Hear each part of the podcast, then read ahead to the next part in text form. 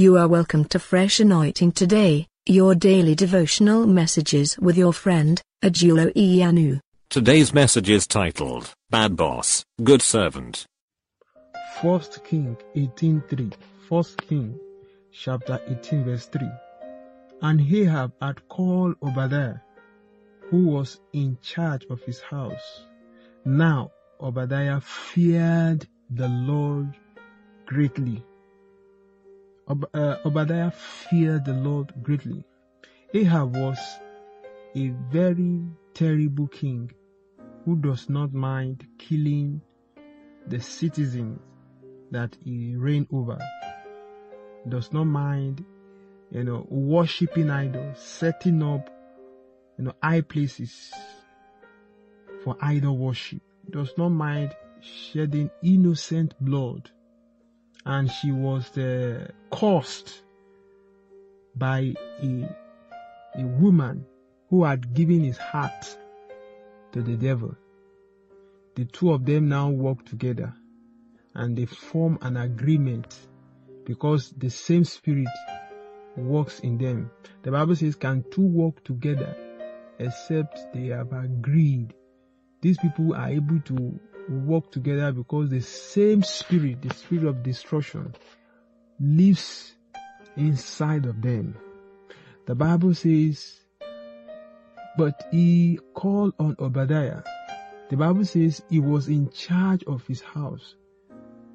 Eh, This is just like an irony when you have something that is very good, you know, with something that is very bad. A, a best situation with a worse situation coming together. The Bible says the king, the superior, was wicked and terrible.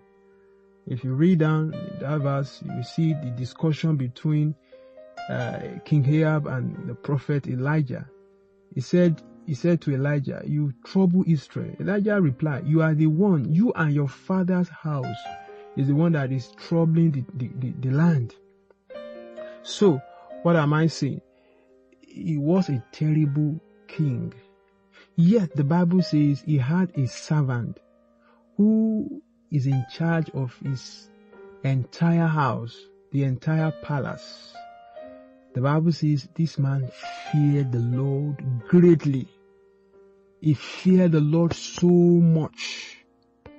He, he, he- had regard for the Lord. The other version says Obadiah was a devoted worshipper of the Lord. He was so, so committed that the Bible had to include that. He said now Obadiah was a devoted follower of Christ, NLT. So what is the point this morning?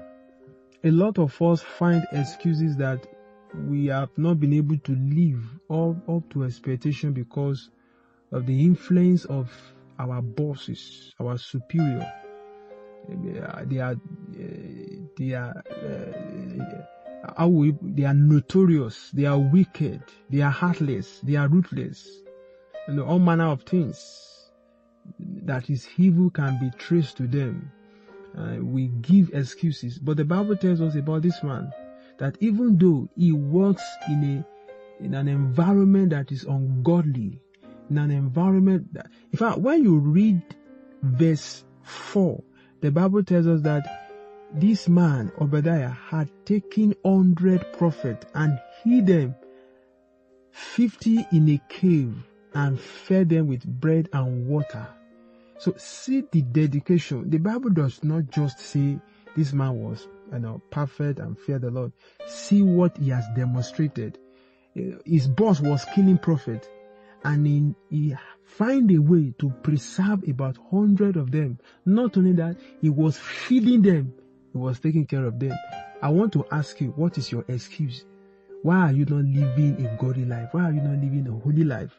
If Obadiah cannot find an excuse, you too cannot find an excuse. I pray that this word will influence your life again so that you can live up to expectation. The Lord bless you today. Amen.